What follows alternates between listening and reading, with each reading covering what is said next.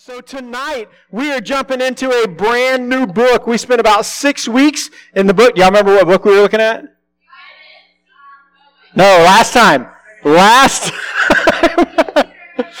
You are ahead of the game, Sarah Parker. Good job. Yeah, we've been looking at Second Peter, but tonight we're gonna we're gonna shift a little bit, and we're gonna jump into the book of Titus. So I'm just gonna jump in and ask you guys the questions because these are brand new. I haven't given you the answers yet. So do you know who wrote the book of Titus? No, not Titus. Paul. That's out. Okay. So another. Let me give you an easy one then. Who did Paul write it to? Titus. There we go. Absolutely. Now, let's make this a little bit, this is a trick question, okay? Pay attention. Where was Paul when he wrote this book? No. Uh, well, the truth is, we don't know. We, we know that it was sometime, Paul was in jail in Rome.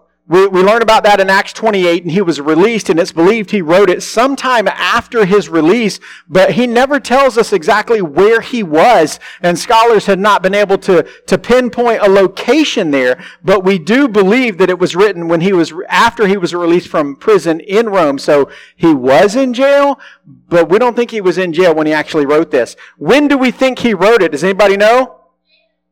Nah, wrong question. Okay, around 63 to 64 AD. And why did Paul write this letter to Titus?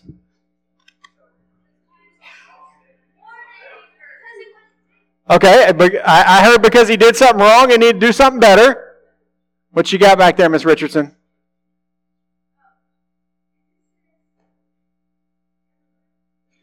Your Bible says never mind. That's scary. Okay? Anybody else? Anybody, any guesses? Okay. Okay. Yeah, he's, he, he's helping him.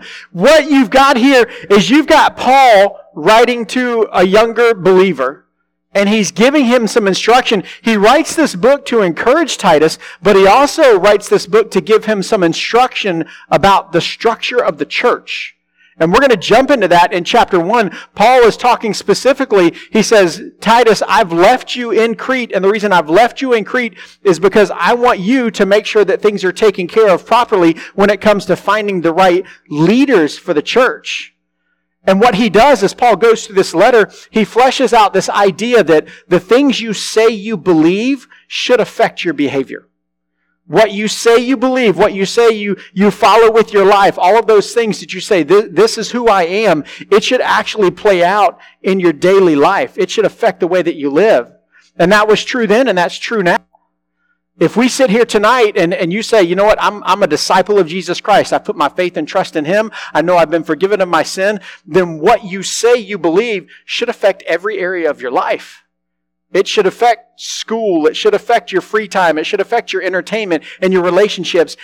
Everything. Because it's all too common for some people to say, you know what, I believe this, but then if you actually watch the way they live their lives, it doesn't line up with what they say they believe. And, and whether we like it or not, what we don't realize sometimes as disciples of Jesus is that when we live lives like that, where we say this is what we're following and yet this is how we're behaving on a regular basis, what we're doing is showing a world that we don't really believe what we say we believe. Because if we really believed it, if we're really bought into it, it's going to affect what we do. And, and Paul starts fleshing this out through this book. And the way he starts addressing that is he addresses specifically church leadership. Because if you look at any church, anyone that is in a position of leadership in a church, they're going to affect other people. So if they're not living out what they say they believe, that's going to cause other people to follow that same path. And that's not a good place to be.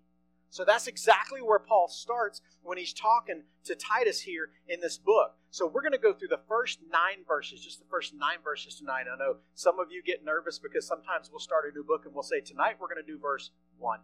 Well, we're going to go a little bit farther than that tonight. We're going to go verses one through nine. So if you will stand with me, and follow along as I read those first nine verses. Here's what Paul says. He says, Paul, a servant of God and an apostle of Jesus Christ for the sake of the faith of God's elect and their knowledge of the truth, which accords with godliness, in hope of eternal life, which God, who never lies, promised before the ages began, and at the proper time manifested in his word through the preaching with which I have been entrusted by the command of God our Savior. To Titus, my true child in a common faith, grace and peace from God the Father and Christ Jesus our Savior. This is why I left you in Crete, so that you might put what remained into order and appoint elders in every town as I directed you. If anyone is above reproach, the husband of one wife, and his children are believers and not open to the charge of debauchery or insubordination, for an overseer, as God's steward, must be above reproach. He must not be arrogant or quick tempered or a drunkard or violent or greedy for gain, but hospitable, a lover of good, self controlled, upright, holy, and disciplined. He must hold firm to the trustworthy word as taught, so that he may be able to give instruction in sound doctrine and also to rebuke those who contradict it. Pray with me. God, we thank you for today, and we thank you that we can come together and we can spend time tonight looking at, at your word, God, and, and understanding that even though this is something that was written so long ago, God, it still means something for our life right here today. And God, I pray that you'll help us to see that as we walk through this tonight. And I pray that you'll help us to be different because we've spent time in your word and that we will follow you. We will pursue you with everything that we have. It's in Jesus' name we pray. Amen. You guys can go ahead and have a seat. So, Paul starts talking here, and the first thing he does, which Paul always does in his letters, is he introduces himself. And there's some important things in this introduction that I don't want to just run really quickly by. So let me read those first four verses for you again, and then we'll talk about what those things are. It says again in verse 1 Paul, a servant of God and of an apostle Jesus, uh, and an apostle of Jesus Christ, for the sake of the faith of God's elect and their knowledge of the truth, which accords with godliness, in hope of eternal life, which God, who never lies, promised before the ages began, and at the proper time manifested in his word through the preaching with which I have been entrusted by the command of God our Savior. That's a really long sentence. Verse 4 To Titus, my true child in a common faith, grace and peace from God the Father and Christ Jesus our Savior. So Paul starts by introducing himself. What's the first thing that he calls himself here? He's, he says he's a servant. He's using this word. This, this is a word picture that Paul is using here. And what he's doing is he's giving this picture that, that somebody who, who by choice, because in this time, it's now when we think of servants, we think of, of we almost think of slaves. In fact, the original language uses the word doulos. You guys have heard me say that before, and that's the same equivalent of a slave in that time. But a slave in that time is not the American understanding we have of what slavery was.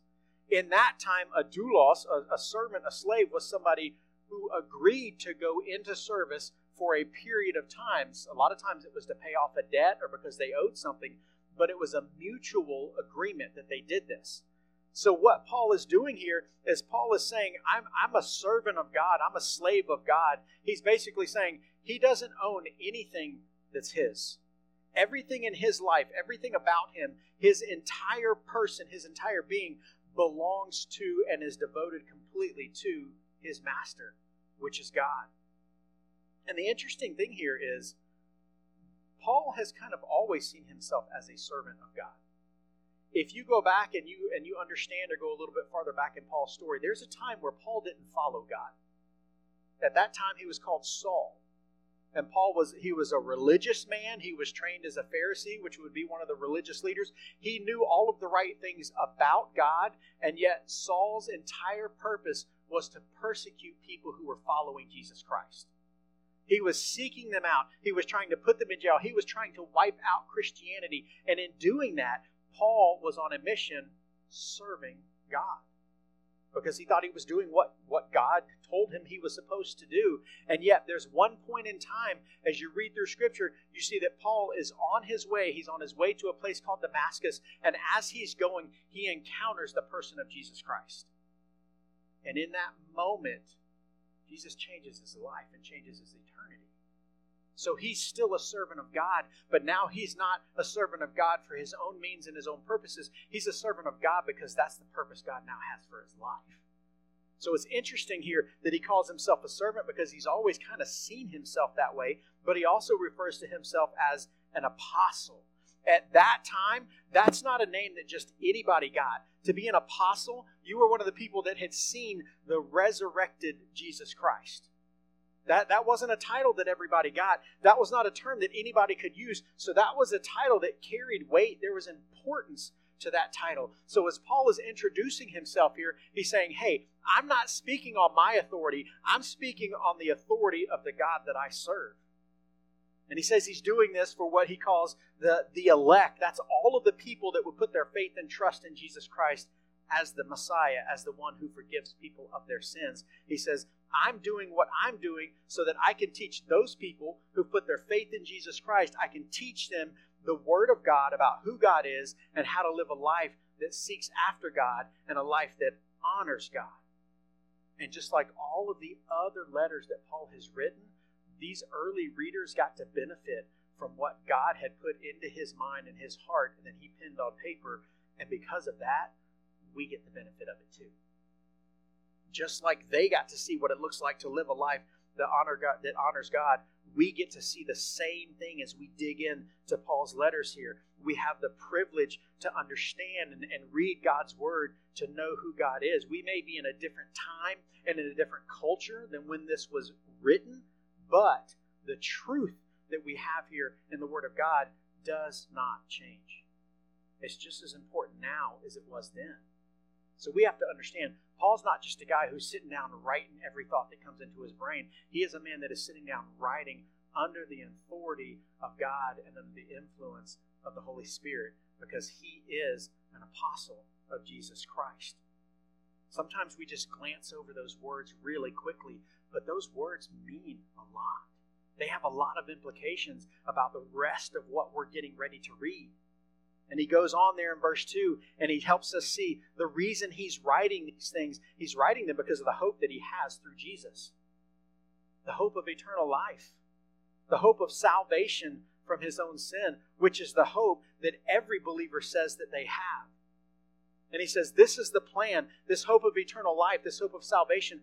This was the plan from before the foundation of the world. This has always been God's plan. This isn't something that God just came up with and, oh, we got to the end of the New Old Testament. Oh, that didn't work. Guess we're going to try something new when we start the New Testament. God didn't do that. He didn't pull an audible like we do in a game. God had this plan from the very beginning before time even began. And that's important for us because there's hope and there's assurance in that fact because we can know that God is sovereign. God isn't just making things up as He goes. God has a plan. If God had a plan for creation, if God had a plan for how salvation would play out, God also has a plan for your life. And it's not just left up to chance, it's not just whatever the fates allow. It's what God has planned for your life.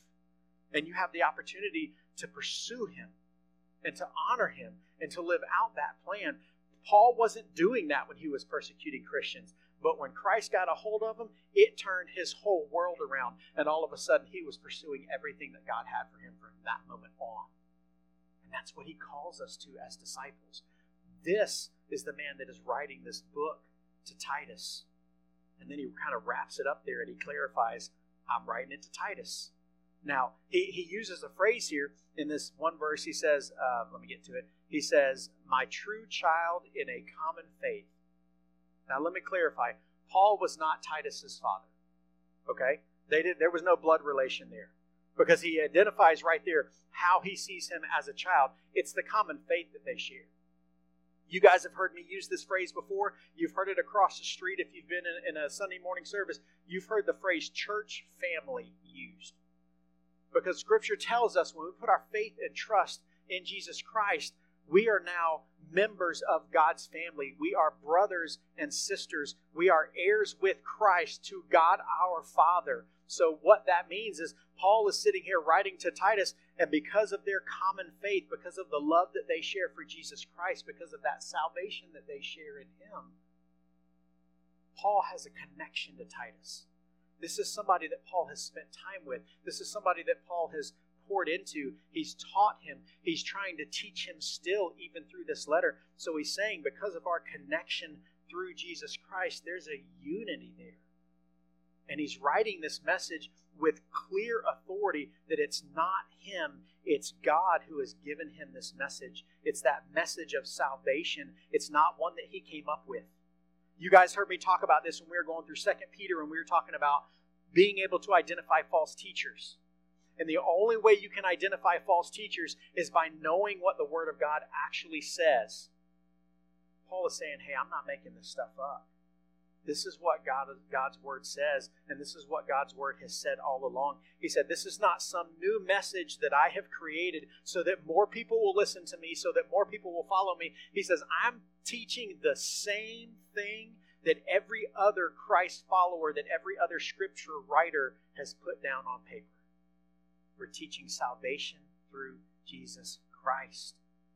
And everything he's about to lay out in the rest of this book, even though he does it in different ways, every single thing he lays out in here is about your beliefs impacting your behavior. And it is all based on the person of Jesus Christ under the authority of who God is. That's important for us to know this. We need to know why he's writing this book because there's authority there. There's things in there that matter for our lives. And what he does in verse 5, he starts moving into the practical idea of how this works out in life. And he chooses the specific example of the church. Verse 5, he writes this He says, This is why I left you in Crete, so that you might put what remained into order, and appoint elders in every town as I directed you.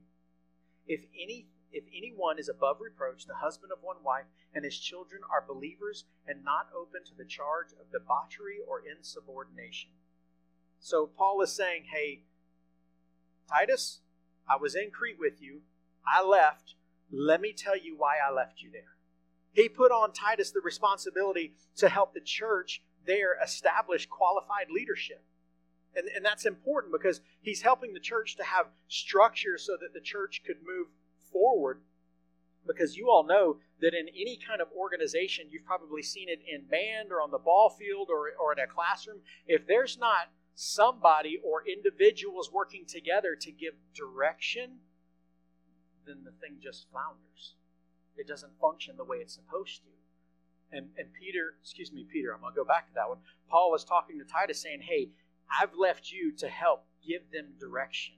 I've left you to help them understand what it is they're supposed to look for when they look for leadership in the church. And the first thing he says right there is that leaders have to be above reproach. Does anybody know what that means? Has anybody heard that phrase before? Be above reproach. Raise your hand if you've heard that phrase before. Do you know what it means? Anybody? Blameless? What was that? Above suspicion. Okay? Those, those are good definitions. What? Okay, your integrity can't be questioned. No, those, those are good answers. That's exactly what that means. To be above reproach means that, that you can't be accused of wrongdoing. Your integrity is above reproach. That means somebody is not going to automatically assume when something is done wrong, something is said wrong, that you were the one involved with it. In fact, it should be that when they start thinking about those things, you're not even a thought that comes into their mind. That's what it means to live by above reproach. That's what he's talking about here. It's, it's this idea that, that your behavior is actually dictated by your belief. That your life, that your words, that your actions, that your relationship, all of those things are consistent with what you say you believe. And he gives two great examples there. He, he talks about number one, in your marriage, and, and in your in your home with your children. He says that the the the, the elder, the, the church leader, the the overseer, whichever, because he uses some phrases interchangeably here. He's saying that this holds true for your marriage and your family. Because it's a problem if you're looking for church leadership and the person that you're looking at to help give leadership in the church is known for being promiscuous or being a player, somebody that doesn't have attention for one person, they're looking at anybody that's interested. That's a problem because there's no integrity, there's no commitment there. And same thing when it when it talks about children here, he's giving us the idea that it's a problem if the leader in the church, their child or their children, if they're living in ways that show everyone that they're not pursuing Christ. Because as, as, as a leader, if you can't manage your own house and help guide the people there that are closest to you, how are you going to guide other people?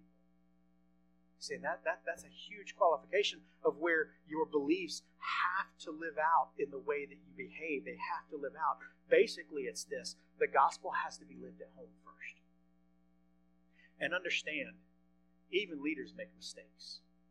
Even leaders mess up. We're not talking about, oh, they really messed up, so they're done now. We're talking about a life that is consistently pursuing Christ, even when there are problems sometimes. That's what he's talking about here someone who consistently, above reproach, they are known for pursuing Christ in every area of their life, and it shows up first and foremost in their home. And then he goes on and gives a little bit more explanation here in verse 7. He says, For an overseer, as God's steward, must be, there's those words again, above reproach. He must not be arrogant or quick tempered or a drunkard or violent or greedy for gain but hospitable, a lover of good, self controlled, upright, holy, and disciplined. Paul's bringing it right back again to being above reproach, to your beliefs determining your behavior, to being blameless. And all of these things are important because the character and conduct of a leader will affect the people that they are trying to lead. And what he does here in verse 7 is he says, hey, these are five things that a, a, a leader, a church person that is above reproach is not. He said these are the things that shouldn't be present in their lives. He says they shouldn't be arrogant. That means somebody that's not only concerned about themselves and not concerned about other people. Because that's what arrogance is. Arrogance is I am the most important person in the room. He said, don't, don't look for that when you look for church leaders. He said they're not, not quick to lose his temper. That's not, you don't want somebody who flares up and gets angry at the very, at, at the littlest thing. That's something that shouldn't make anybody angry. You want somebody that's got control of their temper there. Then it goes on, it says, not someone who gets drunk. That's somebody who doesn't lose self control, whether it be because of alcohol or, let's be honest, any other substance these days. That they're self controlled. They're not letting other things outside substances control them and influence them. He says they're not supposed to be violent which means you, you don't want somebody that's going to strike out and punch somebody in the throat just because they said something they didn't like. Somebody that just reacts and their first reaction is a balled up fist and rage. You don't want people like that in leadership. It says there's not supposed to be greedy. They're not supposed to be somebody that seeks gain or takes advantage of other people for their own gain. Remember, we talked about that with false teachers too. False teachers will gain at the expense of others. And that's what Paul is saying here. He's saying that's not the character of the people that you want to select for church leadership. Which is why it's so helpful that he goes right into verse 8 and he goes from giving five things that a church leader shouldn't be to giving six things that they should be. Look at what he says here. He says they should be hospitable or, or they should be welcome. They should be open and welcoming to others, which is pretty much the opposite of arrogant. Think about that for a second. Hospitable, welcoming to others. Don't answer this question, but those of you who have come here the first time you showed up and didn't really know anybody but maybe more than one person, did people greet you? Were they hospitable? See, I asked that question because this is talking specifically about church leadership, but if these are qualifications for disciples of Jesus, maybe it's something we should all be striving for. He says, Be hospitable, a lover of good, somebody that promotes the good of others, self controlled, not giving in to every single impulse and doing whatever, whenever, just because you feel like it. He says, Be upright, holy, disciplined. That all has to do with living a life that is obedient to the Word of God. Paul does a great job right here instructing Titus on what to look for in the lives of those that would lead in the church because every one of those things, they're observable. You can't see into somebody's heart. You can't see into their brain and know what they're thinking. Yes, you can do, you know, scans and actually see the brain. I understand that. But you can't know what they're thinking. You can't observe those things. But everything that Paul has listed out for Titus here, these are things that can be seen. Because these are all opportunities for belief to affect behavior. And in every one of these things, whether it's the negative or the positive that Paul says, Titus, you need to look for these things, there's a common thread. Those people that we would seek and select for leadership in the church must be more focused on others than they are themselves. Every one of those don't get a guy like this is somebody that's focused on themselves. Every one of those six things where Paul says, this is what you're looking for, every one of those means they're focused on other people because that is what Jesus Christ modeled in Scripture for his followers and for us. It's an understanding that, that those who are called to lead in the church are actually called to serve. We talk a lot about leadership, but we lead by serving. We lead by lifting others up, by encouraging others, by building each other up. That's how you do that. And there may be times, guys, where where people you we're called to serve whether we ever have a leadership role or not. Let's just put it that way. You may be in the church and you may never have a title.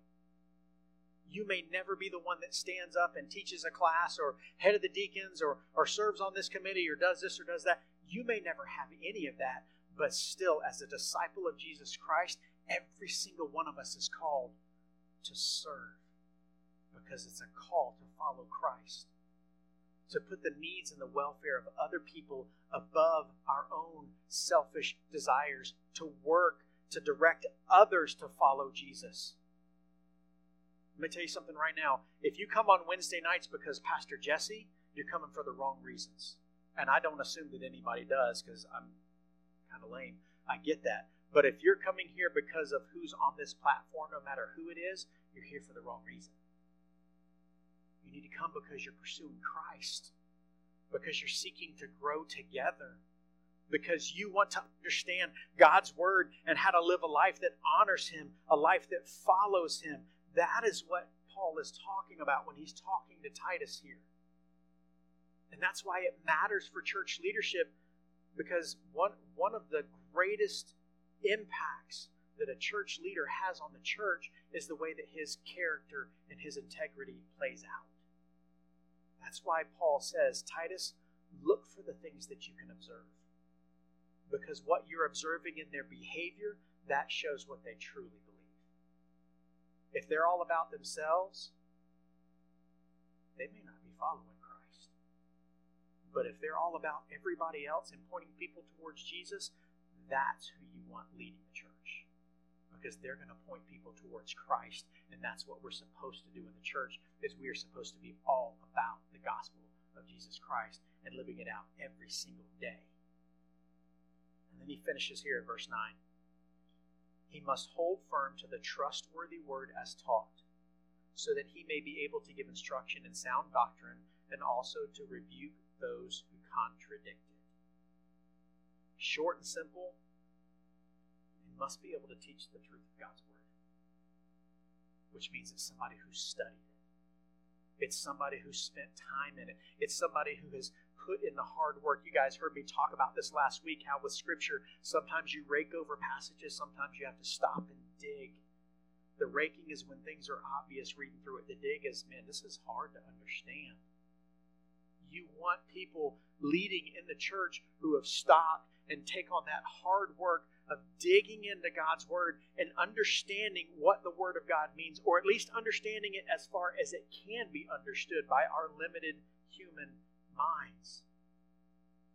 And he says they must know the truth well enough to call out those who would twist the truth, those who would who would tell lies about who God is. It's not somebody that's just going out and saying, you know what, that guy's a liar, and that guy's a liar, and that guy's a heretic, and that guy's misusing scripture. It's not somebody that's going out and looking for confrontation, not looking for a fight, but somebody, when they see a problem with what's being taught about God, they're willing to say, that's not right. And we need to address that. That's the kind of person that Paul is laying out for Titus here as to what the church needs in leadership. So the question is this so what? Guys are teenagers. You don't have roles in church leadership right now, right? Why does this matter for you? Why is this important for us the way it was important for this church and this young man back then. And there's a couple reasons it's important. Number one, you need to know what to look for when it comes to selecting a leader in a church.